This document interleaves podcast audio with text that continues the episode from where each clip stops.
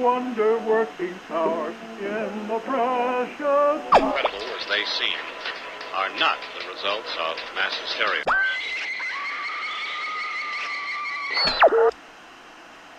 You may wish to adjust the dial. You're currently tuned into the wrong station.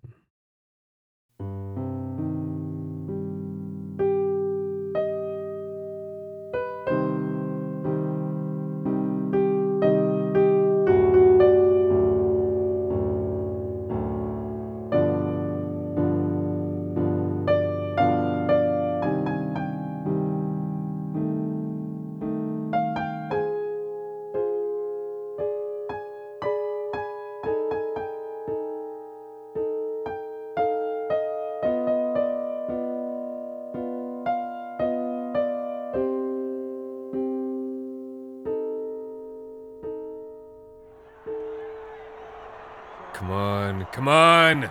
Weep for Christ's sake! Oh, fuck. You have money on that? Well, good. Stupid thing to do. Are you even fond of the blood sport, or just happen to be here tonight? Hmm, yeah. Oh, Christ. I, I saw this coming before the fight even started. Did you see the guys in this corner? Just fucking standing there like they're at the counter waiting for lunch? No plan, no presents. How's a guy supposed to win with no backup, huh? Me? Fight? No. Well, I did junior circuit for a few years, but no, I never fought pro. Though I did work at a gym for a few years while I was at college. You know, did a bit of training, other boxers, I mean. And I apprenticed as a cut man for a few years after that. Before I decided it wasn't for me.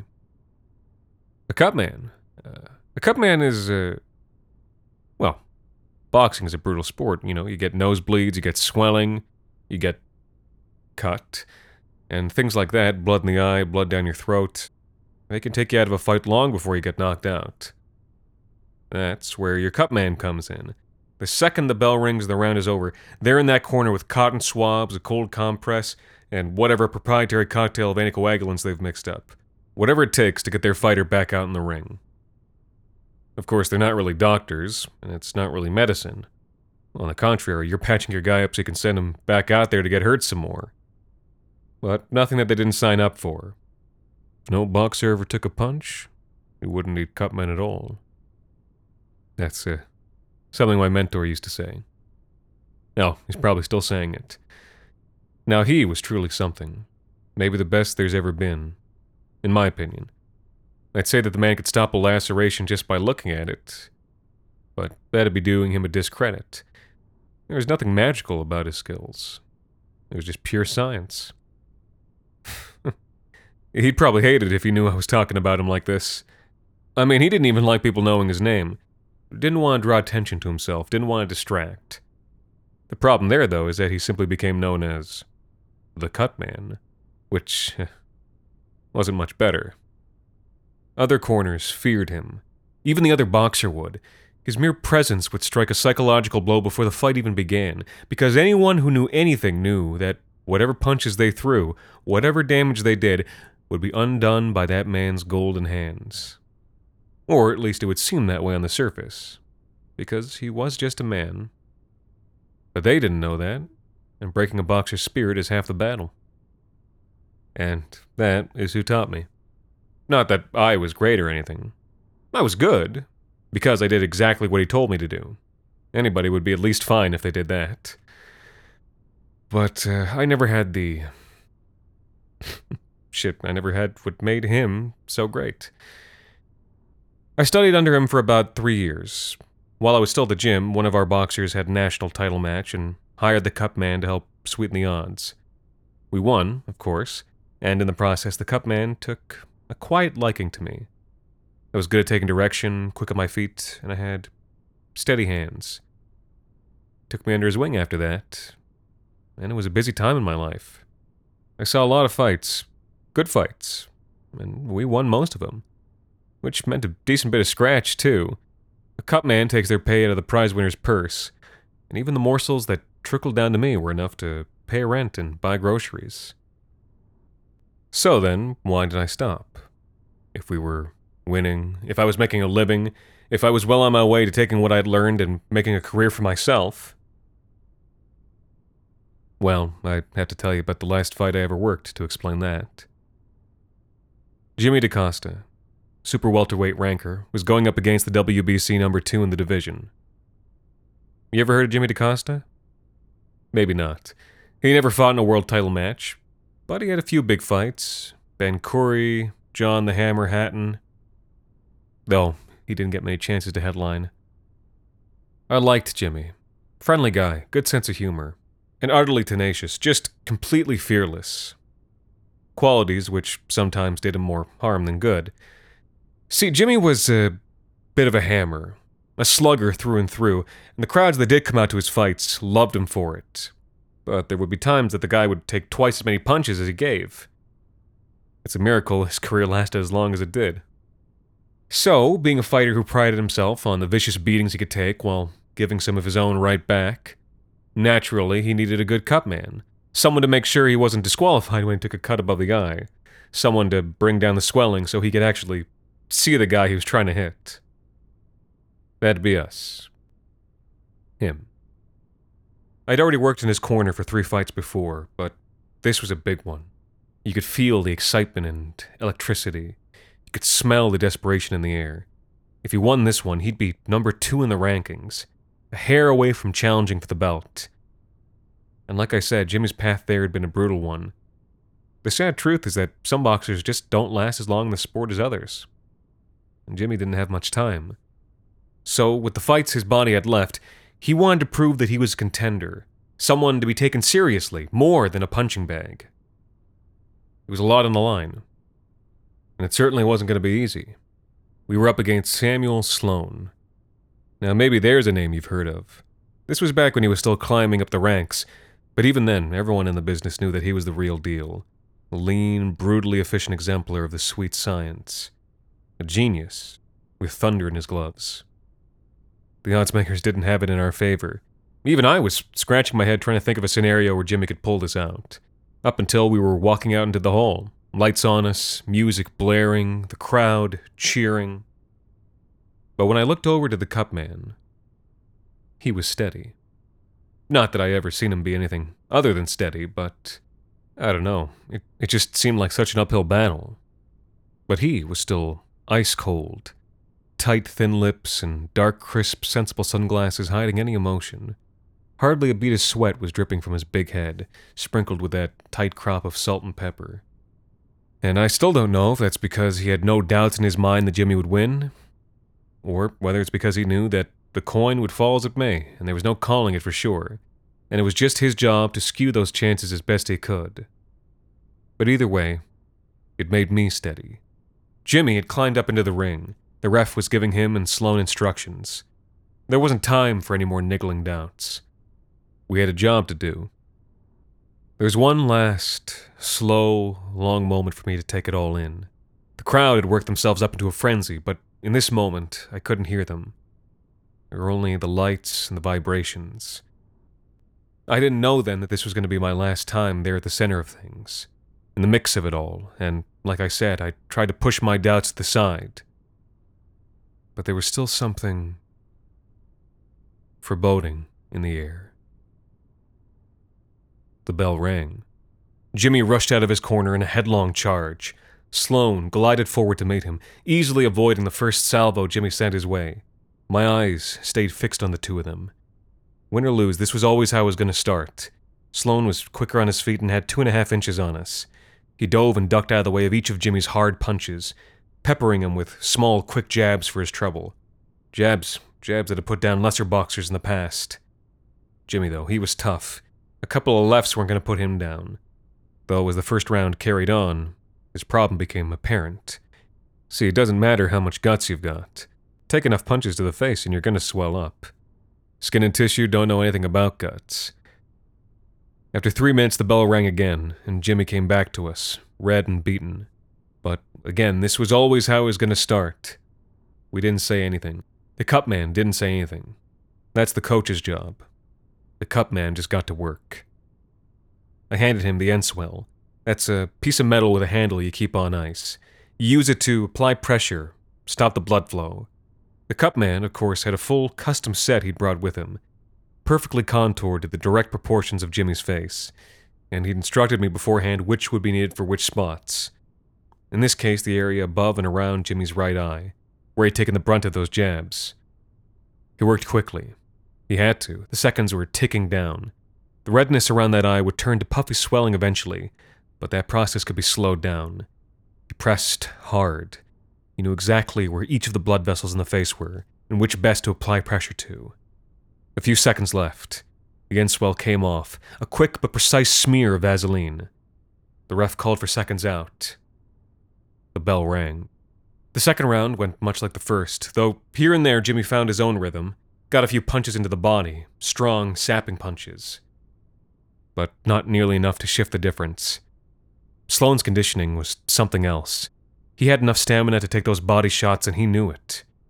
Not that I'm saying he was cocky, though. When Jimmy managed to get in there, he kept the guard around his face tight, enduring the pain precisely because he knew what a shot to the head from Jimmy could do. And eventually, without fail, he'd find a way to slip out after a few seconds and land a few more clean jabs, most of which found their way to Jimmy's right eye. The bell rang again, and as Jimmy's fight was put on hold, our fight against biology began anew. And now, the fight physician was hovering over us. How many clean hits had Jimmy taken already? Five dozen? Six? The doctor loomed, trying to gauge Jimmy's condition as we iced him down. But the doctor also knew that this was the cut man, and even if Jimmy was starting to look rough, he didn't look as rough as he could have. So for now, the doctor backed off, and that too was part of the cut man's power. He could make a pile of pounded hamburger meat look like it was in fighting shape. And he had. The fight continued, and round after round the strategies unfolded. Our side's plan was simple, but it was really the best we could do with the tools Jimmy had. Trying to land those vicious body shots, trying to wear Sloan down, disrupt his breath, get him to drop that guard. All the while, the cut man warding off a torrent of blood, thick and thin, realigning a cracked nose, extracting a chipped off chunk of tooth. After he'd taken nearly a hundred punches, I stopped counting. In the fourth, Jimmy's mouthguard had come out, and he'd sliced his tongue on the exposed root. The cut man clamped it to stop the flow, then just gave a jut of the chin that said, Swallow the rest. I helped as much as possible. Mostly, I made sure I wasn't in the way. Jimmy, the cut man, me. It was the best we could do. And against a different fighter, it could have worked. I'm sad to say, though, that Sloan was a higher caliber of athlete. The coach had bet on Jimmy's power over Sloan's resilience, and we were losing that bet. Meanwhile, the other corner strategy had nearly come to full fruition a clean, safe, sure strategy born out of their fighters' natural gifts. Sloan's assault on that right eye had been relentless. In truth, Sloan had been slowing down as the fight carried on. His damage was affecting him, just not nearly as much as Jimmy's was, or as rapidly. After round five, that eye was nearly swollen shut. Still, though, the cut man stayed cool and calm, making the best of it, swabs and epinephrine ready for the cuts that began erupting from the swollen, purple flesh. The doctor's faith in the cut man certainly kept them from ending the fight in a disqualification. But it was all the same to Sloan's side. By the end of round six, Jimmy's right eye and his fate had been sealed. It came in the last few moments, right before the bell. There's this strange sensation you get during a fight, even when you're just watching from the sideline. This palpable sense of bloodlust just before someone goes in for the kill. A turn in the air that comes ahead of any other indication, like the taste of metal on your tongue. Sloan threw a jab, though not like the others. Not to strike, but just to check the distance. His right fist, the one he'd been holding back for the whole match, tightened, and stepping forward, he let loose a blinding right cross. But Jimmy wasn't an idiot. He saw it coming and he tightened his guard, just enough that it couldn't get through. But I guess he couldn't hear the coach, and he couldn't see two steps ahead.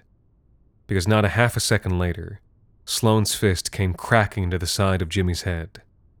Not the right, which pulled back after a perfectly executed feint, but Sloan's left, a brutal hook into Jimmy's blind spot.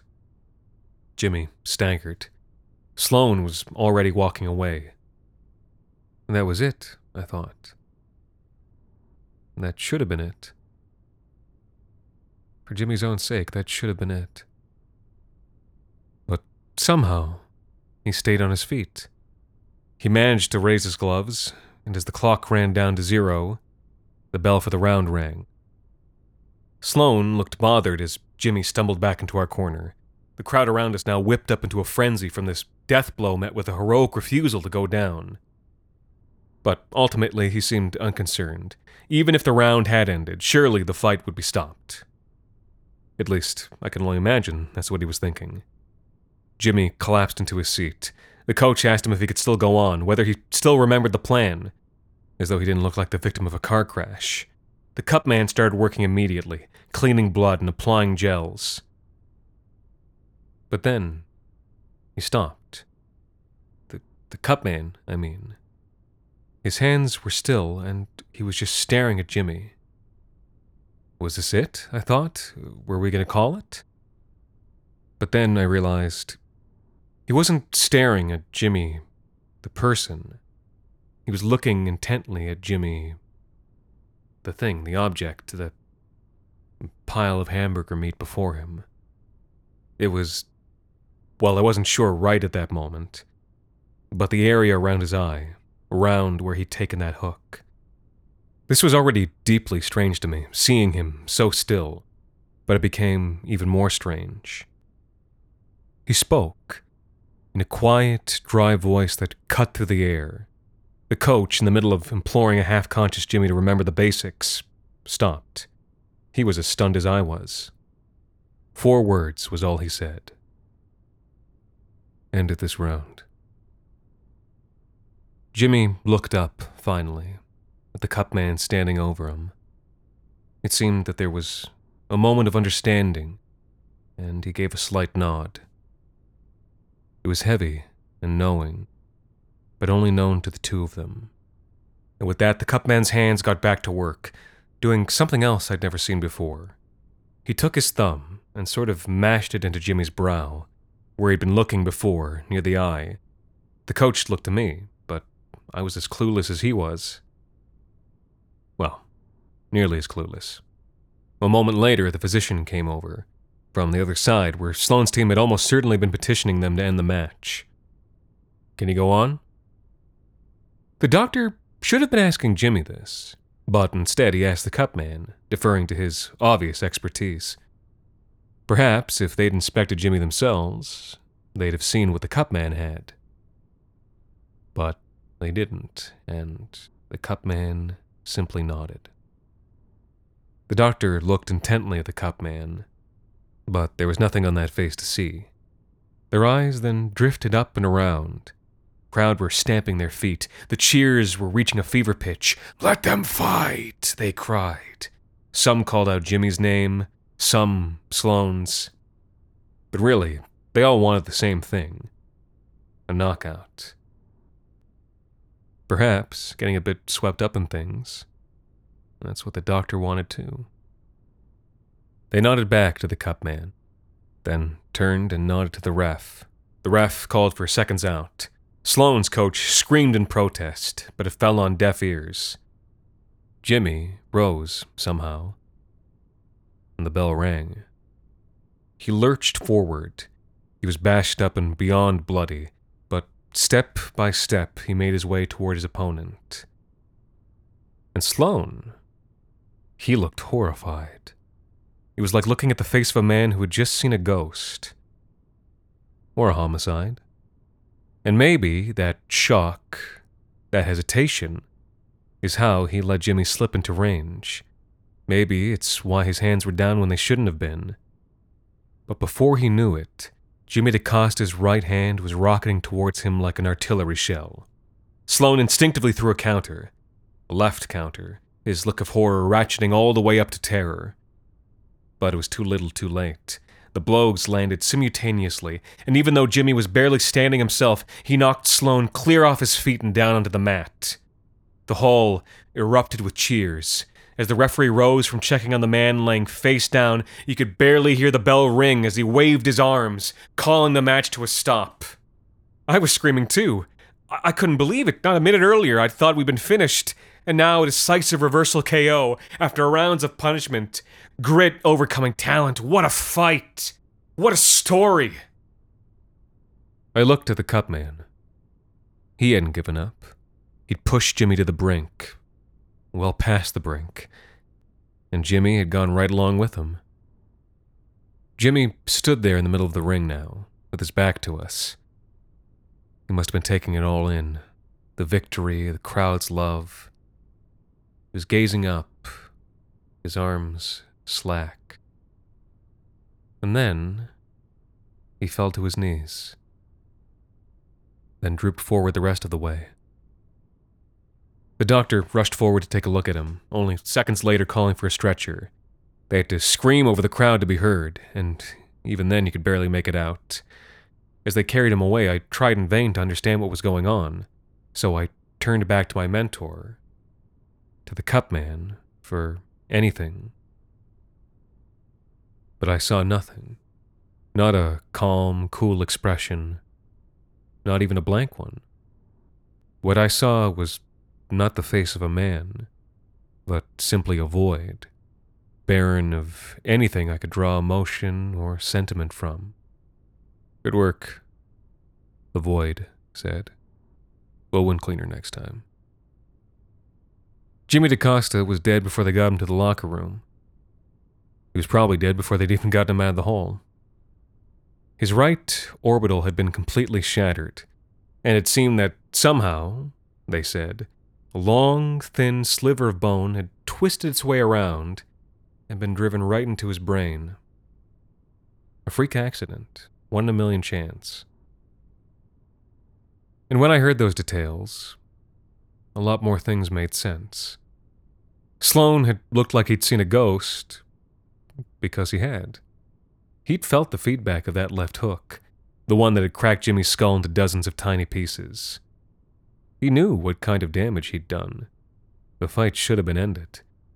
And that last counter jab, the one that likely drove the bone shard to deadly depth, well, there was no helping that.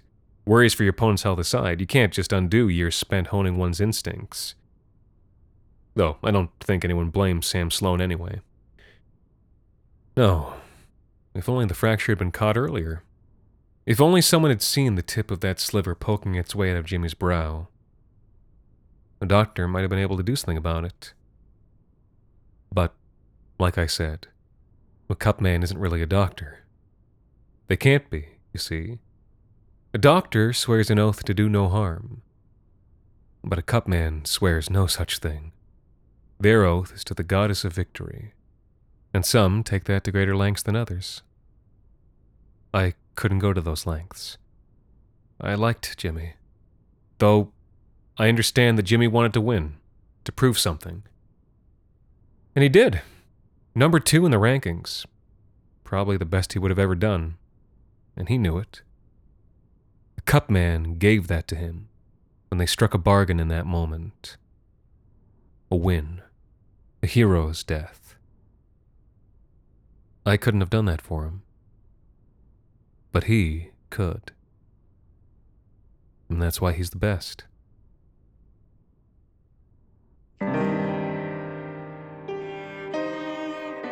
The Wrong Station is made possible with the generous support of our listeners on Patreon. Patrons can listen to The Wrong Station ad free, as well as get access to bonus episodes, discussions, and more. This week's episode, Cutman, was written and performed by Anthony Botelho. Thank you to Courtney Boyer, Matthew Delahaye, Violent Zach, Adam Gomez, Matt, and a very special thanks to Benjamin Corey and Jonathan Hatton for helping us keep the lights well, off. The Wrong Station is co produced by Alexander Saxton, Anthony Botelho, and Jacob Duarte Spiel, with music composed and performed on the piano by Ilan Citrin, and arranged for the viola and performed by Viola Schmidt.